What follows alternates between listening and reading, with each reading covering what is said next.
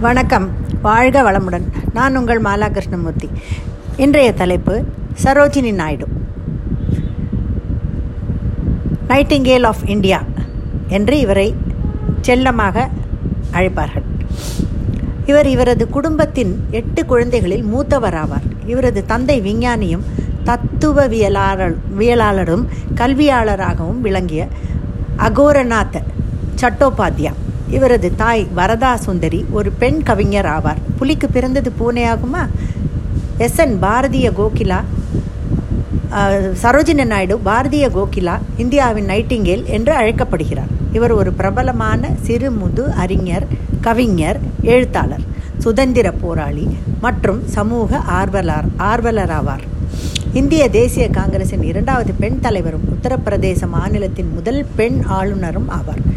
அவரது பிறந்த நாள் இந்தியாவின் மகளிர் தினமாக கொண்டாடப்படுகிறது.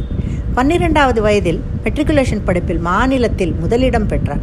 பதினாறாம் வயதில் லண்டனில் உள்ள கிங்ஸ் கல்லூரி மற்றும் கேம்பிரிட்ஜ் கிர்டன் கல்லூரியில் படித்தார்.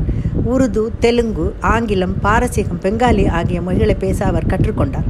அவருக்கு பிடித்தமான கவிஞர் பர்சி வைஷ் ஷெல்லி ஆவர். வேறு சாதியில் கலப்பு திருமணம் செய்து கொண்டார்.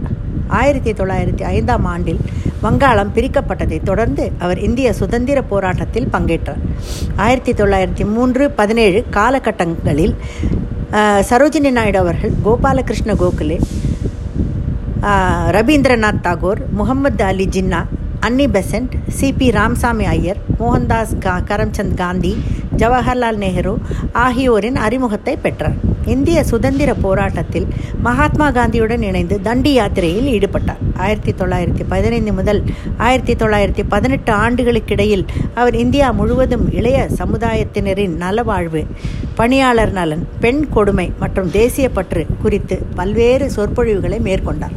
ஆயிரத்தி தொள்ளாயிரத்தி இருபத்தைந்தாம் ஆண்டில் அவர் காங்கிரசின் தலைவராக தேர்ந்தெடுக்கப்பட்டார். இப்பதவிக்கு தேர்ந்தெடுக்கப்பட்ட முதல் பெண் இவரே ஆவார். ஆயிரத்தி தொள்ளாயிரத்தி பத்தொன்பதாம் ஆண்டு பிரிட்டிஷ் அரசாங்கம் ரவுலட் சட்டத்தினை பிறப்பித்தது. இதன் வழியாக விழிப்புணர்வு ஆவணங்களை வைத்திருப்பது சட்டத்திற்கு புறம்பானதாக கருதப்பட்டது. மோகன்தாஸ் காந்தி அவர்கள் எதிர்த்து போராட ஒத்துழையாமை இயக்கத்தை துவங்கினார். இதில் முதலில் இணைந்தவர் சரோஜினி நாயுடு ஆவார். ஜூலை ஆயிரத்தி தொள்ளாயிரத்தி பத்தொன்பதாம் ஆண்டு சரோஜினி அவர்கள் இங்கிலாந்திற்கான ஹோம் ரூல் லீகின் தூதர் ஆனார். ஆயிரத்தி தொள்ளாயிரத்தி இருபதில் அவர் இந்தியாவிற்கு திரும்பினார். ஆயிரத்தி தொள்ளாயிரத்தி இருபத்தி நாலாம் ஆண்டு கிழக்கு ஆப்பிரிக்க இந்திய காங்கிரஸில் பங்கேற்ற இரண்டு இந்திய தேசிய காங்கிரஸ் உறுப்பினர்களுள் ஒருவராக சரோஜினி அவர்கள் திகழ்ந்தார். அக்டோபர் ஆயிரத்தி தொள்ளாயிரத்தி இருபத்தெட்டாம் ஆண்டு நாயுடு நியூயார்க்கிற்கு சென்றார்.